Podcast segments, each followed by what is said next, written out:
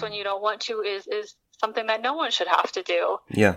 So I I mean I think if if it's a couple that you know can can make it work and they're not too far removed, you know, I would just su- suggest communication and compromise. If you, you know, couples therapy is always an option. Um, but if if you're in a pretty like extreme mismatch, I, I might suggest that you find someone who is better suited for you. That doesn't mean that anyone did anything wrong. It's just being realistic, realistic about the fact.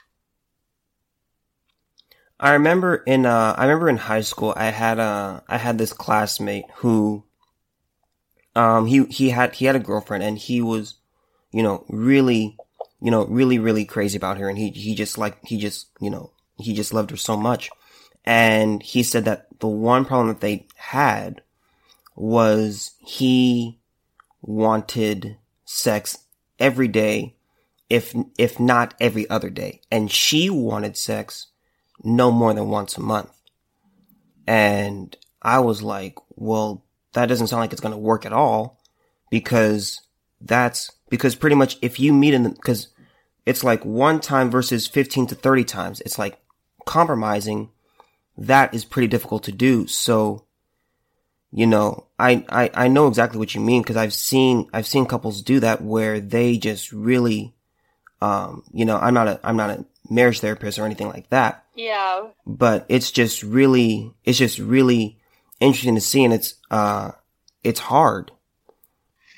It's very hard. And then the other thing is if, if, you know, over time, I think, or I know a lot of people, if they're not getting either their sexual or emotional needs met, in a relationship, that's that's when people start to cheat, and yeah.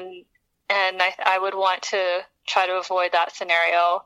Some some people, you know, might be able to do a op- open type situation. Maybe if if one if the sexual partner was like, well, I can't, I don't want to have sex more than once a month, but if you you know, want to do something on the side and be safe, that's fine. You know, if, if some people want to do that, that's, that's, that's great. That I think can be, that's definitely not for everyone and, and can be really hard.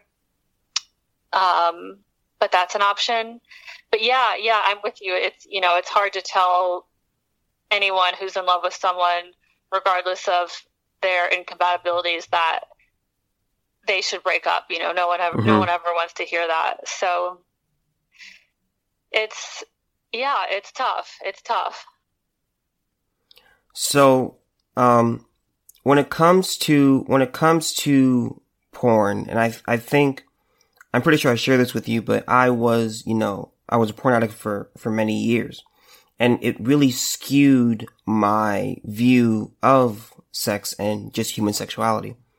So overall, I mean, porn is porn has it's it's kind of, it's fairly old, but, um, how do you think it has, a, how do you think it's affected people's mindsets concerning sex and sexuality and fetishes and kinks and, you know, all of that, um, all that jazz?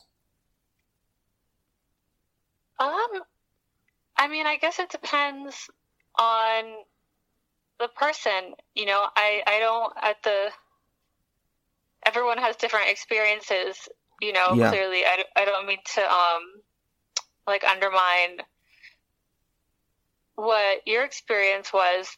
But oh yeah, no, yeah, yeah. But I think I think porn can be really amazing in helping people figure out what their kinks are and kind of test the waters because perhaps you're interested and curious about something you know some like being, you know, submissive during sex, say, but you don't know where to begin. You're not sure if you actually want to do it.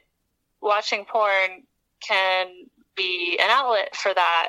You know, of course, as I would say that, you know, the an expression that we say a lot, or, or I hear a lot in the sex community is, you know, co- kind of comparing porn to like the Fast and the Furious. You know, like like driving isn't going to be like that. That's like the blockbuster version of it. Mm-hmm. You know, porn is, you know, many takes. director. It's, yeah, it's full on know, production. production assistants. It's it's plus you know it's performative. These people, these they're they're performers. They're you know they're yeah. acting. You know, orgasms are going to be fake. Like you know they're going to make you know something like anal sex look super easy when really there's been like you know like a day of preparation for that on the recipient.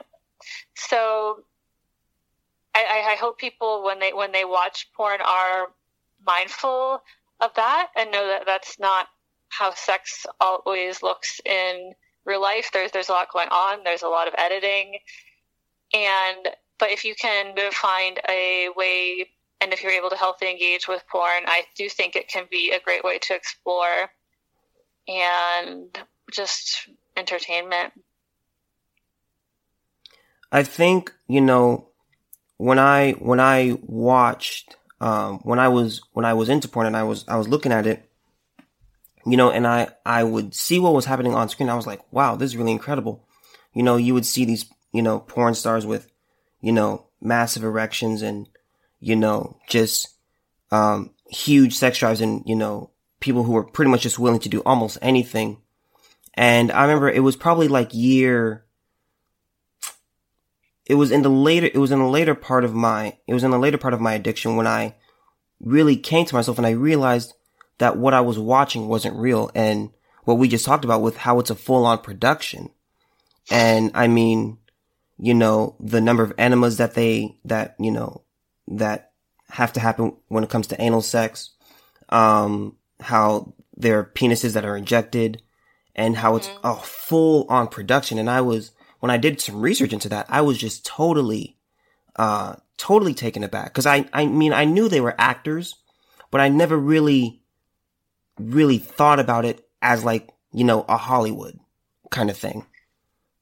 Yeah. Um, yeah, it definitely, definitely is. Or, I mean, there's all sorts of tricks, you know, like a lot of times you see like squirting in porn. Um, that's usually they'll like put some sort of like water up the v- vagina and, yeah. and, and so it, so yeah so it's it's not I, I don't want people for instance like to to watch it and then you know feel bad be like why can't i squirt like that you know it's like well that's staged that's that's um you know a, a, a camera trick it's inter- it's entertainment you know it's mm-hmm. like it's like why can't why can't i like so